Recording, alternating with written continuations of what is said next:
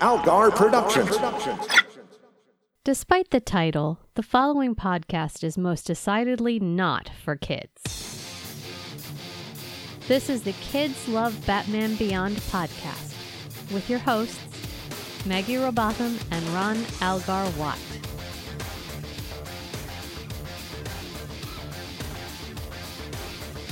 Episode 87, Shriek and Dead Man's Hand. Hi, pals. I don't know what to say except that I'm Al. Hi, and I'm Maggie. And I have the plague. He does.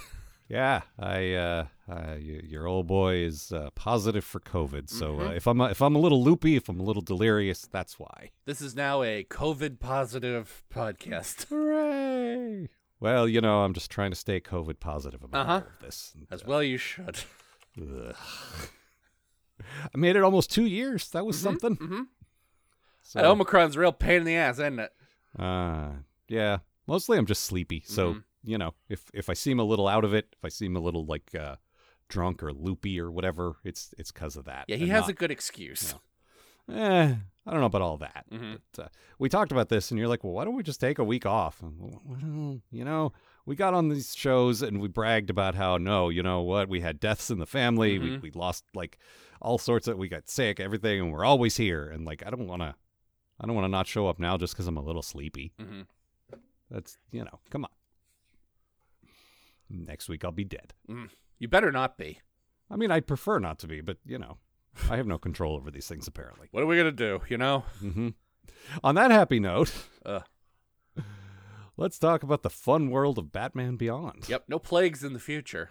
Well, no, there are. I'm thinking ahead. There definitely are. Not this week, though. There's also the one from the Batman comics in the 90s that was called The Clench. What? Yeah, that was a big crossover right before No Man's Land happened. It was one of the disasters that led to No Man's Land. Oh, The Clench? The Clench. That's terrible. Mm-hmm. Was it about butts? I don't think so. I forget what the actual symptoms were, but I'm pretty sure Ra's al Ghul made it. Because it just sounds like butts. Mm-hmm. Sounds like you're clenching your butt. Well. What are the symptoms exactly? Well, you have to poop, but you can't poop. Mm. Well, that's definitely a reason why Gotham is an island now. Mm-hmm. Oh, comics are weird. Uh-huh. All right. Why don't we talk about Shriek? Yeah, well, I will tell you about Shriek. Please do, man. All right. So Derek Powers has taken a meeting with some scientist guy named Shreve, who is trying to convince him about how awesome sound is. You can use it to hear, like, birds, Shreve says, and songs. Not squids, but hang on. I mean, we couldn't even be having this conversation without sound.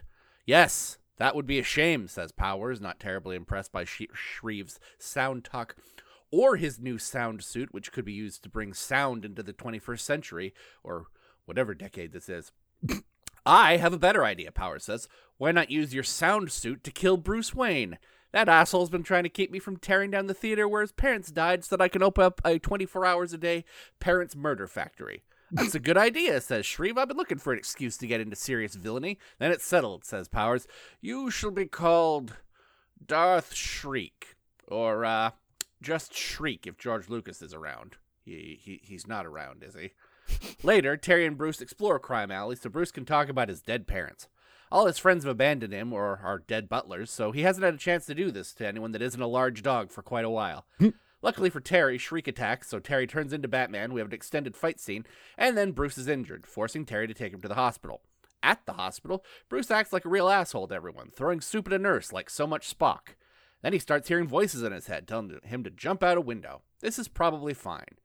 Meanwhile, Terry traces Shreve back to his apartment, and, knowing that Shreve is lonely and hungry for pizza, is able to shake Shreve down, what a fun sentence that was, for information, until Shreve realizes that Terry is a little too smart for a pizza delivery guy. There's more fighting, Terry changes into Batman, Shreve still doesn't realize that Terry is Batman, and then Shreve escapes. Terry goes to check on Bruce, who has been put into the psychiatric ward because he keeps yelling about voices in his head. Terry examines Bruce and discovers one of Shreve's radio transmitters on Bruce's head. I would have found that eventually, says Bruce. I used to beat up the Mad Hatter. But nobody is impressed by that, so they just go escape instead. They trace Shriek back to some old car factory that he's working out of, and then they fight in silence in a pretty badass scene. Eventually, Shriek's helmet explodes, and we learn that he's gone deaf in an ironic twist worthy of, well, not the Twilight Zone. Maybe the Outer Limits. Also, George Lucas shows up and sues his ass. I do need to clarify one point. That was not soup. That was a bedpan. Oh, no. That's worse than soup. Yeah, she was, the nurse was trying to make Bruce use the bedpan, and he was having none of it. You don't tell me where I piss. Mm-hmm. Piss if you're lucky. Yep. I'm Batman. I've been pissing in this suit since I invented a way to collect urine in a bat suit. I mean, they've definitely mentioned that in various comics, as I recall. Yep. I feel like Frank Miller probably... Like, something sticks in my head about that. Oh, it was like, didn't they retcon something in year one where he pissed himself or something stupid like that? Oh, yeah, that's from the Kevin Smith comic. That fucking sucked. That's what it was. Ugh. I just think it'd be really funny if Batman pissed himself. I think we're good. Yeah, in one of the most important scenes in all of year one. Yeah, I think the entire legacy, 50, 60-year legacy at that point of Batman is probably okay without that. No, it was funny. Okay. Whatever, Kev. Mm-hmm. So, yeah, another new villain. Yep. Another, he's got different powers. He's not just like, oh, this is just Batman's old guy, only updated. Mm-hmm. Like, is there a sound guy? I don't think there's a sound guy, which is weird because usually there's a sound guy. Yeah, it feels like that's a pretty standard villain thing, like stretch powers or weather powers or whatever. It feels like there's a sound guy, but I can't think of any. It definitely sounds like a Flash rogue, I'll tell you that. Oh, it absolutely does. My sound gun will defeat the Flash. Mm-hmm. What I like at the very beginning is, as you describe, he's doing a very bad job of selling powers on the thing, except the episode opens with... Powers thinking that he's about to get hit by a train and very convinced by it. But then he shakes it off and is like, this is nothing. Well, motherfucker, you just thought you were getting hit. Like, you were like old-timey movie audiences in the 1890s thinking that train was going to hit you, man. I really like the idea that, like, he's like, oh, this technology is really good, but I'm too scared of it. Let's just have this guy try to kill Bruce Wayne instead. I mean, I will say, so far he's done a better job of sort of building like a roster of villains than Lex ever was. They hinted at that with Lex a few times, but he never really, nothing really ever came of it. Yeah. But every time Powers sees somebody with potential, he's like, hey, kill this guy. Mm-hmm. I've mentioned this before. I really like Derek Powers as a villain. Like he's a real good, like big villain for Terry. Yeah, and they're continuing to do the thing where he's there. He's a presence there all the time. Yeah. But he hasn't really fought Batman as the glowing skeleton. Like, he did briefly last week, but just for a minute. Like, there isn't a whole episode about him, fighting him as Blight yet. Yeah, I mean, we don't see him as Blight in this episode at all. No. And he's got a pretty big role in the episode. Yeah. Like, it's just, like, I like that it's a part of his character, but not the most important part. No. If I was a glowing skeleton, that would be my whole deal. I'd never shut up about it. Well, it's easy to make your whole life about being a glowing skeleton if you're a glowing skeleton, but it's nice to have other interests. Oh, God, I would rock hat being a glowing skeleton. Yeah, you would, but, I just got a new wig from my wife that would look amazing with a glowing skeleton. Skeleton with a wig. Uh-huh. It's a good look. Yeah, I guess so. Mm-hmm. You know your way around skeletons more than me, so I will definitely defer to you. I've been training for this day my entire life. Yeah, that is a valid point. But talking about how cool Shreve is, Shriek is, this is kind of your good thing. I really like the design on Shriek. It's a cool black and white armor. I like the little spiky fingers. The dude looks like a Mega Man villain, which is my shit. And oh yeah, like it's just a cool, unique look. I love the boombox quality to it. Well, it's got a bunch of like speaker things on it. Yeah, it's a dude strapped into a speaker. That rules. I disagree with you. I think he looks like a polar bear designed at the Apple Store. You're not wrong. Only because he's got like the weird little stubby black fingers. Like that's what ruins it for me. The rest of it does look very cool. I agree with you. I first of all love the little stubby black fingers. Secondly, what's wrong with a polar bear designed at the iPod by Apple? I guess so. The old iPod factory. I think it's the blue highlights I don't like. If it was just black and white, it'd be cool. But there's some like sort of cool blue Oh, I love it. I think that kind of throws it off for me. Yeah, but, no. You know, it's still, like, it's a unique design, mm-hmm. and it's different than, again, different than existing Batman guys. And when you sort of put, like, Blight and Ink and this guy together, mm-hmm. like, you're really starting to build a good, like, solid, you know, I hate the word rogues gallery, yeah. but that's really what it is. I'm Blight, and this is my crew of one-syllable villains. Mm-hmm. Actually, it's pronounced InQ, but I will... all right. I will go with Ink just to keep the brand going. Here. Ink, you're out of the league of one-syllable villains. Mm-hmm. I'm nuts.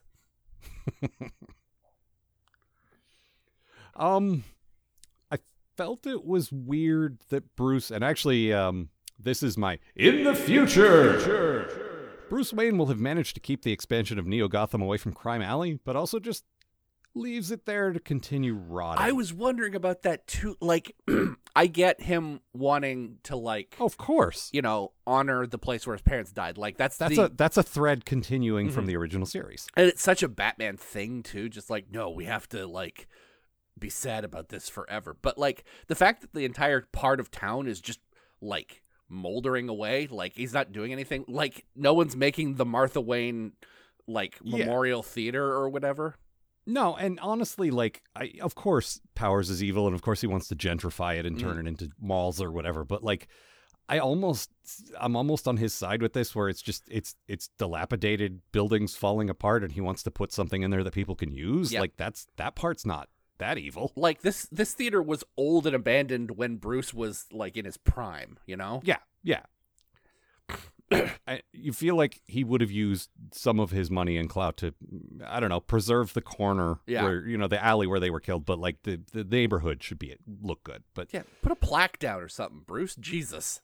I will say, one of the things I really like in that little bit, though, is Terry has such a different perspective than Bruce on stuff like mm-hmm. this. Like, this is sort of one of the main points of Return of the Joker, which they'll get into, you know, when we'll get into at the end of this series. But it comes up a little here too, just that Terry has gone through some of the same things, but sees it very differently. Mm-hmm. He's like, you went through this. I'd want to tear it down. And Bruce tries to convince him otherwise, and maybe he does. But his initial impulse is, no, I wouldn't want to keep it.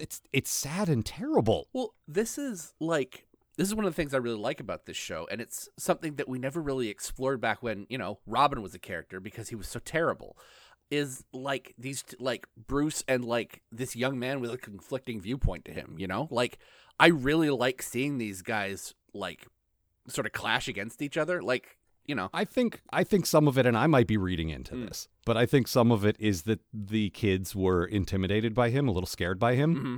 and Terry... There's some of that in there, but it's not nearly as much. It's like, I never had to see Batman as Batman. Like, it's just this old guy who's mad at me all the time. Yeah, look, I know his history, mm-hmm. and I know he's tough because I've seen him in a fight, mm-hmm. but, you know, I haven't actually seen him be terrifying. Yeah. Nobody's scared of you, Bruce. Well, no, not anymore. They used to be, though. Yeah. I don't know. They're still pretty scary. He's still pretty scary. Look, you know me. There's nothing in the world scarier than an old man who's going to yell at me. That's true. But, I mean, you know, he's got that glare. Mm-hmm. Oh, he could whip a cane around. I really disappointed Bruce Wayne. The worst sentence I could ever possibly say. Yep. That's pretty bad. Mm-hmm. But, I like Terry saying, no, I wouldn't keep it. It's sad. Yeah. And it's just, it's such a great contrast between the two characters, where it's like, yeah, my dad was murdered too, but come on, man. Yeah. It's like, you want to spend your whole life being sad about it? Yes. Yeah, and I'm Terry sorry. Just kind of. Wait, not what? I'm Batman. Yeah, exactly. I don't exactly make what most people would call healthy mental decisions. Well, and I think that's why the whole mental illness mm-hmm. thing is kind of like you know, it's kind of like leaning into something that's already there. Yeah, which is good. I want to get back to Shriek's whole sound thing though, mm-hmm. because I am very much a sound guy. You are. I enjoy it. Mm-hmm. I like to think I've gotten okay at, you know, like, sound effects and stuff like that. And, like, I wish I was better at sound engineering, but I'm learning. Well, have you considered making a suit made out of sound that you could wear? Oh, I have. Mm-hmm. No, of course I haven't. Come on. It would look like a polar bear designed at the Apple Store. I'm better than that. I really want to see you play the guitar with those little spindly fingers. Okay, that would be good. Right?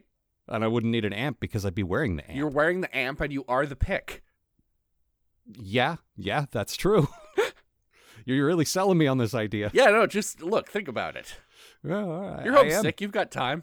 Yeah, but I like they explore the idea of like there's that whole fight sequence in the factory where it's almost completely silent. They kind of spoil it a little by putting some score under it, mm-hmm. and I wish they would have just had no sound whatsoever. But it's still pretty scary because like suddenly this like giant industrial factory hook mm-hmm. is coming at you, and you can't hear it, you know, or whatever. It's a really cool scene. And I think you're right. Like, I think they really I think they panicked. Like, could be. We can't just have a completely silent fight scene like on this children's show. We're gonna lose people. I don't think they would. And it was only maybe 60 seconds out of the episode. When I was younger, I was listening to the radio while I was at the comic store. Because that's the only thing I had access to. And the station I was listening to did this thing where they were like, we're going to play 1 minute of complete silence on the radio, and we're going to see what happens. And they did it. And people freaked out. Like, they were saying, like, they got, like, a shit ton of, like, people calling in just like, did you know that you're off the air? Oh, my God. Yep. It's like, you know, people freak out real quick if they're expected to hear something and they aren't. Well, I've given this a lot of thought. If I went blind, obviously it would suck, but I would live. If I went deaf, I would go insane. Yeah. Everything I do, like, relies on sound. Like, I can't go around the house with headphones on with music or whatever because, like, I need to hear what's going on. Like, if someone comes in the door and I can't hear it, I don't like it. Oh, like, so, it really... like noise-canceling headphones, like... Yeah, exactly. Yeah. Like, that really pings my anxiety not being able to hear what's going on around me. Yeah, I get that. And so this episode really played on that. It played on, like, not being able to hear your situation and all that. And, like, the idea of his, like, and all the technology he uses is based on stuff that's real. Like, the coming up with a sound wave that matches the one that it hears and sort of, like, inverting it is a real thing. And just all of that is so cool. And then, like, the micro receiver that he puts in Bruce's bandage. Yeah. Just feels very... you know, like a thing that could exist. I like that a lot. Yeah. No, it's great. And they really explore the potential of this quite a bit. Plus the obvious, like, if your sound waves are strong enough, they'll knock stuff over. Yeah, I mean... yes. Vibrations, yes. That's the most comic book thing of all. It's like, what if I shot you with sound hard enough that it broke that wall? Yeah, I mean, sound is just vibrations. And vibrations that are strong enough can knock shit over. That's not... you know, that's not much of a leap. Is there a way that I can play ska music loud enough to kill this guy? Probably. I think the Army's done that. Not ska, but... oh, they've definitely used ska. Oh, all right. There's one guy in, like, Army fatigues that are just black and white checkers. That tracks. You know, to camouflage himself. Yep. So talking of the bandage thing, this is actually my bad thing. They jump from... there's a transmitter hidden in your bandage to Bruce's release from the mental ward really quickly. Like, I'm glad they kept the episode moving along. I didn't need a whole sequence of Terry checking him out or whatever, but some indication that he didn't just break out of the place would have been good. Well, see, that's the thing. I thought he did. Like, I thought... yeah, exactly. That's how it plays. Yeah. It's like, well, now we know I'm not actually crazy. Fly me out the window. Yeah. That doesn't... they're just going to come get you, man. You've been committed. Hey, Bruce Wayne, you escaped from that mental institution we were keeping you in. Yeah, here's some money. Go away. Yeah, you're rich, but you're not that rich. You used to be that rich, but you're not anymore. No, the problem is there's another guy who's a little bit richer who put you here in the first place. Get to watch these two rich guys fight over whether this guy should have to stay in this hospital. But it's, like, that's a very flimsy bad thing, because this is a very good episode. It is a very good episode. Like, mine's not much better. Yeah, well, what do you got? I got, Terry's plan to ingratiate himself with Shreve is weird. Like, is this guy exceptionally lonely or something? I cannot think of anything in the world worse than sharing a pizza with some rando. I get that from your, like, and I feel the same way. But... I think it played out fairly naturally. Like, yes, you and I wouldn't do that, but pizza guy shows up with a pizza that doesn't belong to you.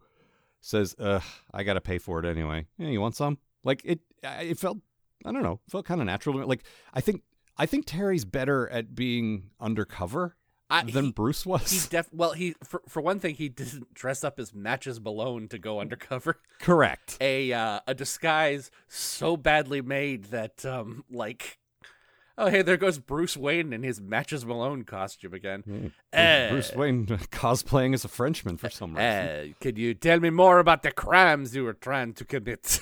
Whereas Terry's doing a bit of a, hey, I got this pizza for you, which isn't great, but also it's I think it's meant to not be great. Yeah. He's a high school kid pretending as someone else. Hey, why don't you tell me more about this whole sound thing you're doing here? Nothing. I just heard about a whole bunch of sound-based crimes. Maybe you heard about that? I mean, it was on the news. Mm-hmm. So, you know. What do you know about sound-based crimes? Hey, I'm walking here. Nothing. That's why I'm asking you. You seem to know a lot about signs. Wait, no. Signs? Mm-hmm. I'll take that again. You seem to know a lot about sound. Signs everywhere. Signs. Your favorite song. Uh-huh. Oh, you blast that out of a sound suit, you're going to kill me. Uh-huh. Just at regular volume, though. Ah. Uh-huh. But no, I think he did an okay job of, like, trying to seem like a guy and just, like, poking around where he doesn't belong. Like, good, you know. And I like seeing, and we'll get more of this as the series goes on, like, times when Bruce can't help him, where he's left to his own devices, and he does okay. And I like knowing that this kid can hack it. Like, yeah, he's not as smart, obviously. But that said, he worked out the transmitter thing before Bruce did. Well, I like Bruce is like, oh, you're going to go do some detective stuff? And he's like, yeah, I'm going to go do some detective stuff. Yeah, just because I'm not the world's greatest detective doesn't mean, like, it's not a zero-sum game. Yeah. I can be an okay detective. That's still more useful than not being a detective at all. That's definitely a Batman philosophy. Well, if you're not the best at this, then what's the point of you? That is true. You get tricked by the Riddler, and that guy's not even very good at riddles. Nope. Plus, it's riddles.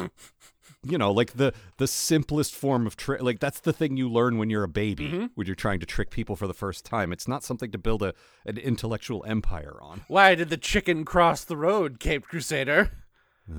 It's not a riddle. That's a joke. And it's not a good joke. No, it's never been a good joke. The problem is it's the first joke anyone ever learns, and it relies on you knowing joke construction because it sort of, like, undercuts that. And, never mind. To hear more about why Al is mad at the chicken crossing the road joke, I don't know, sign up for our Patreon or something. Great. Now I have to record that episode. With COVID. Thanks a lot. I feel like we should definitely cite this as a Kids Love Batman thing, though. Mental wards. Yep. Trying to drive a man literally to suicide. I was reading the DC Wiki on this one, and two things. One, broadcast standards and practices had to make it so that no one ever actually said to Bruce, hey, why don't you go jump out the window? Okay. Now, tell me, as someone who has recently watched this episode, was it not abundantly clear that that's exactly what was happening in that scene, regardless of what he actually said? And all Shriek is doing is saying, go to the window, you know? Yeah, and then Bruce looks down at how high up it is, and Shriek says, go ahead, do it. Yeah. We all know what he's, like, just because he doesn't say the words, we still exactly know what he meant. Secondly, the DC Wiki refers to the mental ward as the psycho ward, which... that's unfortunate. Guys. Mm-hmm. Also, guys, I think this just occurred to me. It's unfortunate that they had a real missed opportunity here to show us Arkham of Neo Gotham. Oh, that would have been very cool. Like, I wasn't thinking that during the episode, but as you said that, I was like, why isn't it Arkham? Yeah. And, it's just a hospital. It's not, he's not there forever. He's there for observation. So that's why. I think it'd be very interesting if they're just like, yeah, we shut Arkham down. That place was not conducive to the health of anybody. That would be great, too. I just kind of want to know what the deal is. That's we saw Crime Alley in this one. Like, we're seeing all the sort of, like, Gotham staples. Like, where's Arkham? Or they do the Dark Knight Returns thing where it's like, hey, and here's Arkham, and it's like the Arkham home for the emotionally troubled or whatever. Yeah, which is just Frank Miller saying, oh, we coddle criminals too much. Okay, thanks for but I would like it to be like, it's just a regular hospital now. Well, yeah. We thought it would be a bad idea to try to treat people in a frightening Frankenstein mansion. Well, I mean, yeah. So my good thing, this is, we've been sort of avoiding talking about this because it is sort of the meat of the episode, even though it happens near the end, is Bruce knows the whole time. Yeah. He knows the whole time that this is not, he's not hearing voices. He's fine. Well, I mentioned this a little bit in the summary, but like Bruce has dealt with mind control a lot, you know? Yeah, among other things, but also he's dealt with dealing with his own sanity. Yeah. Like he's, as you said in your summary, like he's had to have this conversation with himself a lot. Yeah, like Bruce is not what I would call healthy mentally, but he does know himself mentally at this point. You know? Exactly. And people have gotten like inside his mind and tried to pry the secrets out, and they can't because he has incredible control over all that. And I believe you ended up using this as your quote. Yes. I had a couple of options, but honestly, this is the best line in the episode. Like, this is one of the best lines in the whole DC animated universe. Yeah, basically. Yeah. So here's that. Tell me something. Why were you so sure those voices weren't coming from you? Well, first, I know I'm not psychotic. I hope your other reason's more convincing. And second, the voice kept calling me Bruce. In my mind, that's not what I call myself. What do you call yourself? Oh, yeah. I suppose you would. But that's my name now. Tell that to my subconscious. Yeah, this is... I've talked this up a bunch, but that is one of my all-time favorite. Just... That's when you really know this show. Like, I mean, you already know, like, 7 episodes in that they get it. Yeah. But that really kind of clinches it. Like, oh, yeah. This show is a direct continuation of that other show. They understand this character. They know what they're doing. Well, I mean, I really like that it's such a Batman thing, you know? Yeah. It's like, yeah, of course he doesn't call himself Bruce. He hasn't called himself Bruce in 50 years. No, Bruce died in Crime Alley. Yeah. With his parents. So, yeah, but it's such a... And you lose this hearing it audio-wise, but Bruce gives him a look. That pause you hear in the quote where Terry's like, well, what do you call yourself? And Bruce just looks at him like, the fuck do you think? Yeah. And it's so good. I like, Terry's like, yeah, that's me now. But like, it's Terry. It is, but it isn't. I was very curious, and I didn't make you aware of this on purpose because I just kind of wanted to observe you, whether you would start calling him Batman or not. And you have, and I'm delighted by that. Here's the thing. I've noticed that too, honestly. I refer to Batman as, like, the costume. Probably Dick Grayson helped with that. Uh-huh. But there was a thing in the fandom at the time where there was a huge contingent of fans who enjoyed the show well enough but refused to call him Batman because, like, they thought he was trying to replace him, that this isn't the real Batman, blah, blah, blah. You know, that whole thing. And so I'm just super curious going in, seeing how people... like genuinely react fresh to this, and you being a big Batman fan, I wanted to see how you would take to it. It's interesting, you know. Yeah, because he is the Batman of this show, and yeah, it's funny to call him Batman Beyond, and we'll probably keep doing that. Oh yeah, but you know, it's I don't know, it's one of those things where you have to buy into the reality of this. You have to accept him, like. I hate it when people just think, oh, he's a kid, he's not as good. Like, that's true, but also he is better in some ways. Yeah, it's one of the things that I like about Terry, you know? Like, but it's very much been on my mind that people need to give this character a fair chance because he is pretty well-rounded and he's well thought out, and he's not just the cynical cash grab, here's the new extreme kid Batman. Well, I mean, it would be the easiest thing in the world to make him Dick. Yeah. And instead, he's a good character. I mean, he's got his own failings, and he's got his own problems and his own limitations, but he's a unique character that we've never seen before, and we're only 7 episodes in. We'll be 8 episodes in at the end of this coverage here, and I feel like I know him, not just because I've seen the series before, but just because they've done such a good job of setting him up, you know? I think a thing I really like is the fact that Terry is a completely brand new character. Yeah. You know? Oh, unique, not pulled from the comics, you mean? He's not pulled from the comics at all, you know? Like, there was no, like, There was no Terry McGinnis character. No, you mentioned more than once that there's a little bit of like some of the Robins in him. Oh, there definitely is. There's like they've definitely taken stuff from. But like, these shows know how to do pastiche very well, so you know. But like this is not a thing that would happen now. What do you mean? Like with all the way that all the superhero stuff works, like all the Marvel stuff, and I love this stuff. So like you know, I'm not criticizing or whatever. I am criticizing it a little bit, but like it's the way these shows work now. This character would be someone from the comics. Like even if he had nothing to do with anyone from the comics, they would give him a comic name, just to have that reference. I guess that makes sense. Like. They just wouldn't create like a whole new character with a whole new name for this show, you know? And I like that they're like no, this is new. This is a new character.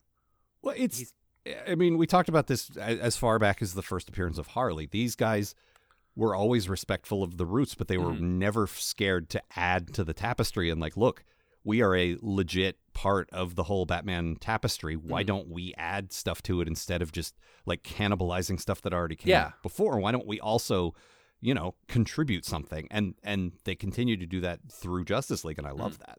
Well, and like it's one of the things that has made Batman Beyond so interesting to me is that it's not just old characters. We're doing new stuff. The temptation to just throw the Joker in right away must have been like overwhelming. Like no, and they kind of got to do a little of that with the Jokers, the gang. Yeah, but like I also forgot. I went and looked up a little about Akira, and apparently there's some clown guys. Oh yeah.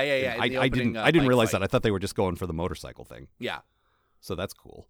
But no, like, and also I don't know if you know this or not, but the Joker makes a lot of money. Well, yeah, but I mean, and this was somewhat true back then, but it's way more of a thing now than it was in 1999, which he had shown up in the one movie in 1989, and that was it. So like they'd rebooted, well, soft rebooted, I would say, with Schumacher, and then rebooted entirely like with Nolan, and it still took him until 2008 to get to him again. But I remember the temptation, like the original sequel to Batman and Robin that they had planned, which I think was called. I remember this. Oh God, what was it? I used to know this. Anyway, it was going to be Harley trying to bring the Joker back to life. Yep. And they were going to use like footage of Nicholson. Yep, I remember reading about that.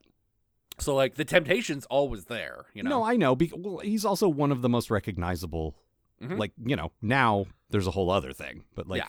At the time, it's like, well, people remember the old 60s show. They also have seen some of the bigger comics. Like, people know the Joker. Yeah. But, yeah, they don't bring him back. Like, so far we've gotten Mr. Freeze, and that's it. And I think next week we might get another old guy, but they don't, it's not an overwhelming part of the show. Like, we've gotten, like I said, those three guys I mentioned and Willie Watt with the robots, and he'll come back. So, 4 unique villains in 8 episodes. That's pretty good. Oh no, I already said Blight. So 4. Yeah. That's it's pretty damn impressive. And it's a thing I see with like the comics that have come after, like the Batman Beyond comics, where they're always like, what's this person up to? What happened to this person? Where's this guy? Look, it's like, it's interesting to like we are in the same setting and we do want to see some stuff, but don't just make it that. I like that a lot of these guys just got old and retired, Yeah, like, or died. I don't want to see what like Harvey's up to. Like no. I bet it sucks. Yeah. But speaking of the Joker, they did have a very quick nod, like when they're going through the old building in Crime Alley, there's just a wanted poster. That's it. That was a nice little wink. If you've seen this clown, please call. I am not stopping to use a phone. I am running for my goddamn life. Hey, where are you going? Don't you want to call the GCPD and let them know you found me? I'm like Waldo. Have we not met? I'm the Joker. Oh, no. From TV. Which I take over twice a week. Yes. I borrowed this device from Cobra Commander. I'm going to need that back soon. Citizens of the world. Weirdly, that is going to be a reference we're going to be hitting pretty hard later in Batman Beyond. Oh, God. There is a criminal enterprise called Cobra. Oh, shit. that Batman will fight regularly in, I want to say, like most of the third season. They take up a lot of his time in the later part of this. Oh, that's series. Interesting. Yeah, and I just think of the other Cobra all the time. They're probably from the comics. But. They are from the comics. But much like the group in the next episode, even when they use something from the comics, they still make it their own. Well, yeah, like we'll get to this in a sec, but like I really like what they did with the Royal Flush Gang. Yeah, in fact, do you have any other stuff to talk about? You want to just move on? No, I think we can move on. All right. Well, let me tell you what happens in Dead Man's Hand. Our tale begins with a bunch of smarmy rich assholes on a yacht having a party and sneering at poor people. One lady has a comically bad southern accent, and her date has an equally comically bad French accent, and for a moment, I wonder if we're keeping the whole Marvel riff going and doing the X-Men now. But no, we're firmly back in DC territory, because streaking across the sky on their flying playing cards is none other than that felonious family of foppish fiends, the Royal Flush Gang. There's Jack, a guy who has like 3 lines in this episode, but still manages to convey a perfect sense of, well, my co-host identified this exact vibe many weeks ago in this very podcast, and it's become a very useful phrase. Jack feels like one of those, my father shall hear of this, kids. There's the big bruiser guy known as Ace. We named the dog Ace. Won't that be confusing? Not to me, says Jack. There's Ten, the pretty teen girl who's called Ten because she's a perfect 10. Which is almost certainly a reference she has to explain to every new person she meets. There's Queen, who is the Queen. She's married to the leader of the gang, King, who has all the powers of a king. The Royal Flush Gang are also smarmy rich assholes, so we're not really sure who to root for here. But thankfully, Batman shows up to clean their clocks, or, I don't know, something with cards. These shows have done an awful lot of thwarted yacht heist sequences, and honestly, I can't think of a new way to describe that. The point is, Terry stops the bad guys and then races to his date in the opening credits dance sequence with Dana, only to find that she's not happy with him. You're always showing up late whenever Batman fights a new supervillain, and you're always beat up in exactly the same way I see Batman get beat up on the news, and sometimes you talk to me in a Batman voice. I don't know what's going on with you, but I'm breaking up with you. Which, given that this is only episode 8, good for her, I guess. Some other girl who was just lurking right outside the club, an absolute knockout that some might describe as a perfect 10, pretty much tackles Terry and insists that they're in love now. Exhausted from all the late-night Batmaning and emotionally drained from dealing with Bruce and Dana, Terry's in no real condition to argue and just goes along with it. Boy, I hope they're never put into a situation where they have to fight one another as their alter egos. Then that exact thing happens in some kind of a museum heist. Boy, these guys are really hitting all the classic DCAU caper settings, huh? Ten is starting to have reservations about this whole life of crime thing, but not because she knows Terry is Batman. In fact, I was ready for the big reveal, possibly delivered via a perfectly natural conversation about mistletoe, but it never happens.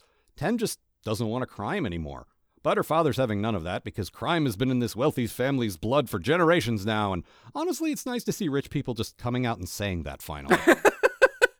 So King, who looks like Hiram Lodge when he's out of his Royal Flush costume, convinces Ten to break up with this new cute boy she's been seeing so she can dedicate herself to crime. So she does that.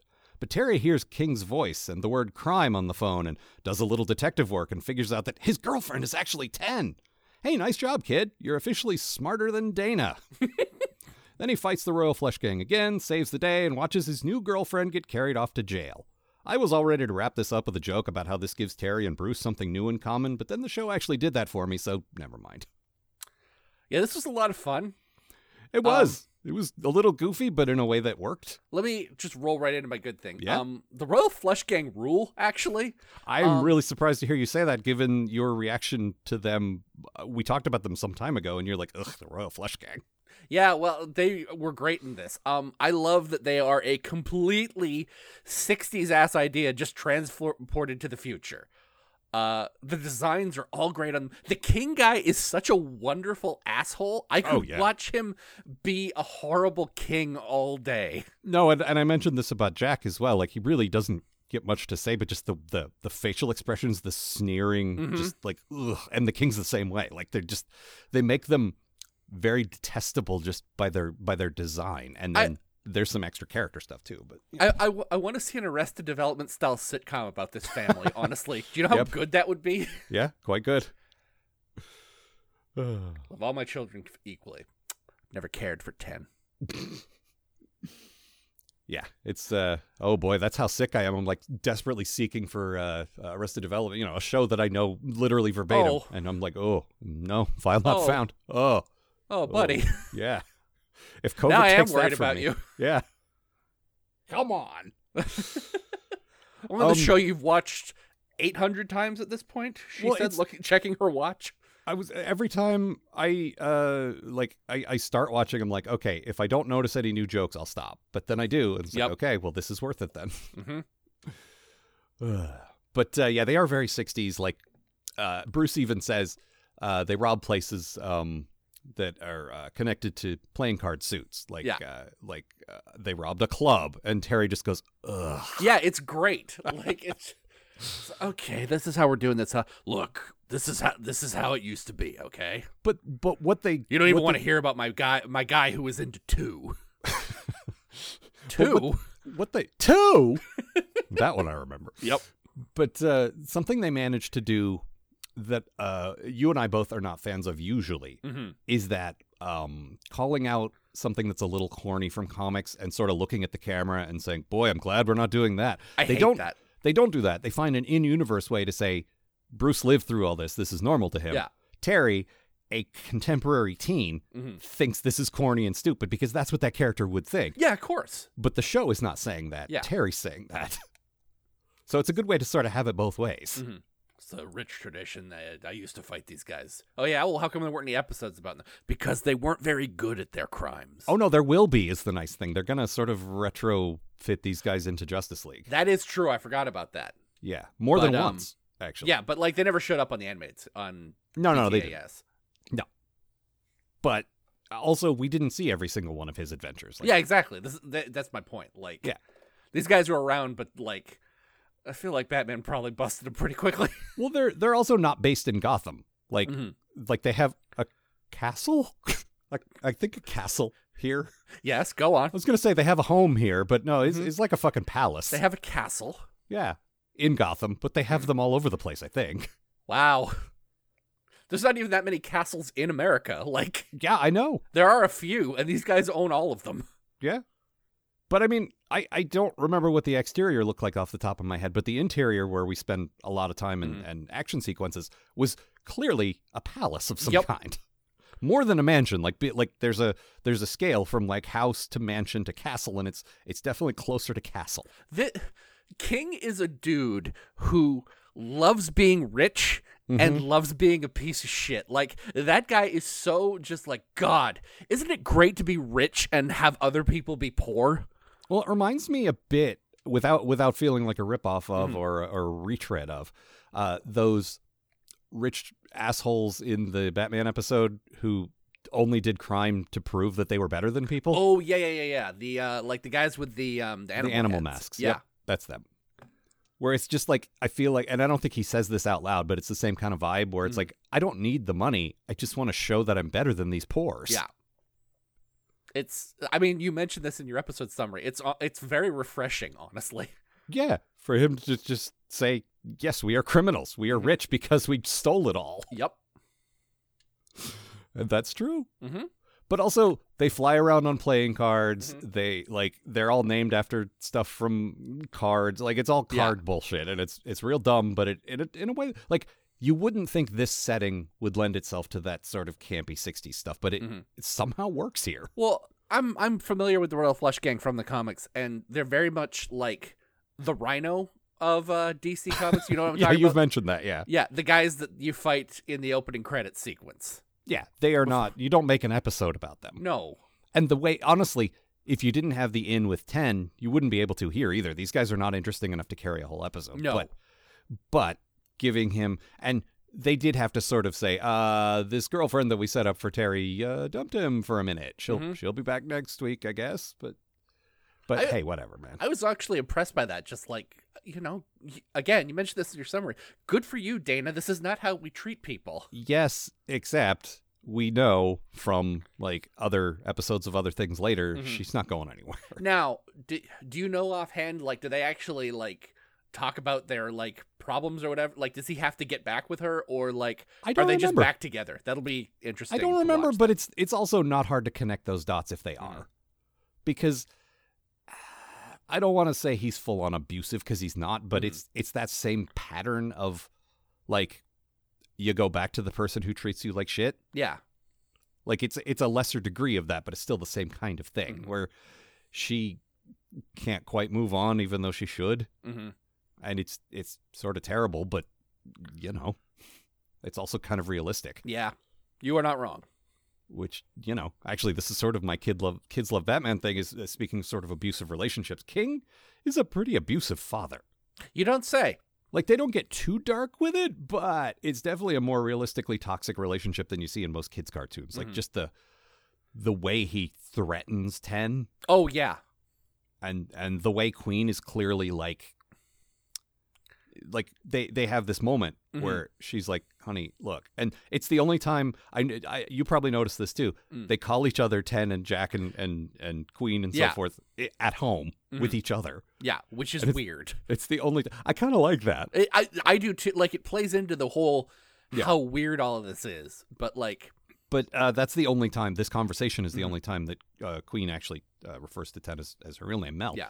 And she's like, you need to find a man like your father, someone mm-hmm. who's great, who understands and wants to do crime. Yeah, and we can bring him into the crime family. And it just feels like a sort of like, again, not full on abuse, but definitely sort of a lesser version of, you know, like this cycle where, you know, she needs to get away from this and she won't. It absolutely has the feeling of like, I know this is terrible, but this is how life is. So you know, what... and it's a horrible sort of stand by your man thing where it's yeah.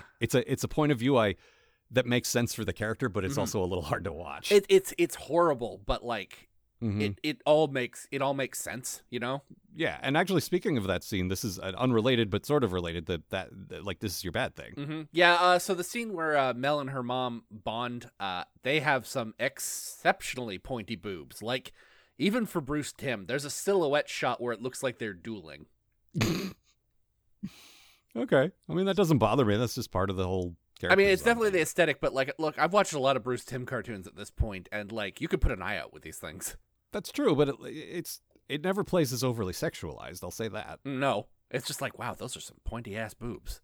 It's like watching any movie from the 50s. Mm-hmm. So my bad thing. Yes.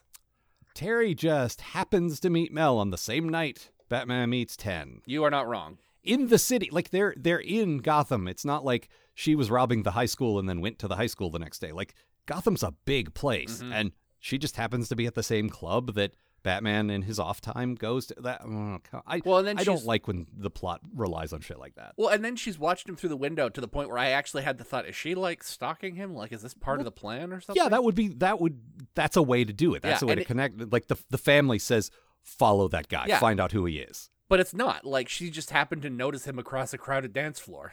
Yeah, and see him get dumped and said, oh, I could pounce on this one. Hey, I like your vibe. Do you want to have a weird criminal hero relationship? Well, my mentor tells me that this is a very important rite of passage for my type, so I suppose so. Which, again, the episode ends with, I like the genuine moment of connection between them where Bruce is pissed off at first, but at the end, he's like, ugh, yeah, of course this happened to you. Let me tell you about Selena Kyle. And then when I'm done with that, let me tell you about Talia al Ghul. Yeah, there's more than one, trust me. I feel like, oh, and the Phantasm. Yeah. Andrea. How many times does this happen to you? Let's not pick at that scab.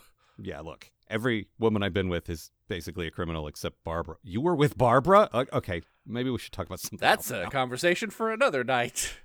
For never. Uh-huh. That is a deathbed confession that I will forget on my deathbed. My good thing, yes. Speaking of that club scene, I've mentioned this before, but I continue to enjoy it. The music we hear at school dances, or in this case, the party club, sounds like an actual song from an actual band that kids might listen to, and it's not some generic stock library music. It's a nice touch that adds to the scene, and almost certainly it's because of the bronze from Buffy. Mm-hmm, mm-hmm. Like, this show has a lot of Buffy in its DNA. It certainly does. And they're like, well, where the kids go hang out, there's a band playing music. Mm-hmm. They listen to things that kids might listen to. Let's do that. We are Warner Brothers. We probably own some bands. Mm-hmm. Let's just use some of that. So, yeah, I like that. I'm actually really enjoying most of the music in this show, you know? Most of it. But there's that bit where Terry and Mel have their, kiss, mm-hmm. and it's I saw in your notes your wife said, is that the end of Layla? Oh yeah which, yeah, it was really weird. That scene, like, I was certain that scene was riffing on some movie that I hadn't seen. It might be. It's like, what jumps to mind is the bit from, I know it from The Simpsons, where Homer walks out of the power plant holding Marge, and it's from some movie. That's from An Officer and a Gentleman. That's right. Yeah. Like, that's the first thing I was thinking of. Yeah, I mean, it's probably, it might be a specific reference, but it's sort of a general romance movie vibe, yeah. So it doesn't have to necessarily be an on-the-nose reference. Yeah, but Mal is right. It absolutely sounds like the end of Layla. Yeah. Also, fuck Eric Clapton. Yes. But also, I mean, and I called this out in my summary, I got a real Batman and Catwoman specifically from Batman Returns vibe in this. Yep. Like, yeah, the episode calls out this Bruce's experiences with his Selina, but I'm talking about Michael Keaton and Michelle Pfeiffer. Yep. But she never finds out. Yeah. He does, but she doesn't. She will be back. I don't remember if she ever does find out, but she will, like, the Royal Flush Gang and this whole situation will come up again, which I like. She's not just a one-off, oh, Dana and I were on a break like Ross and Rachel. Yeah. Like, no, it's like this is an ongoing thing. Mm-hmm. Plus, when you're in high school, sometimes that happens, man. Sometimes that is true. You're with someone, and then you're with someone else, and then you're back with the first person, and then you're a dumb kid, and you don't know what you're doing. Let's see. Oh, hey, is Ace a robot, or did I make that up? Yeah, he is. He feels like a robot, but they don't show it in this episode. Yes, they do. Do they? Yeah. It's sort of a blink and you'll miss it thing. That might be. I might have been taking notes or something. Yeah. There's a bit where we're getting sort of exposition in their headquarters, where the family's just hanging out, and he's fencing with Jack, and Jack gets a hit in, and you see like the circuitry in his chest for a second. Yeah, I must have missed that. Yeah, it's very quick, but it's a way to show the audience, hey, look. When Terry wails on this thing later, it's okay. Well, Terry basically blows it up at one point, and I'm like, does he know that it's a robot? Yeah, he's not actually part of the family. Do I know it's a robot? They never show him out of the costume. He's always wearing like that sort of featureless white mask over his face. Like, he's, he's clearly not a person. It's like, is he a robot or is he just Lurch? Yeah, I mean that could be too. Mm-hmm. Like, but no, these people are absolutely rich enough to just have a Lurch. Oh yeah, but they're also rich enough to have a big bruiser robot. Too. Oh yeah. Get that guy some, I don't know, playing card based skin. Mm-hmm. And so they did. Yep. Let's see what else.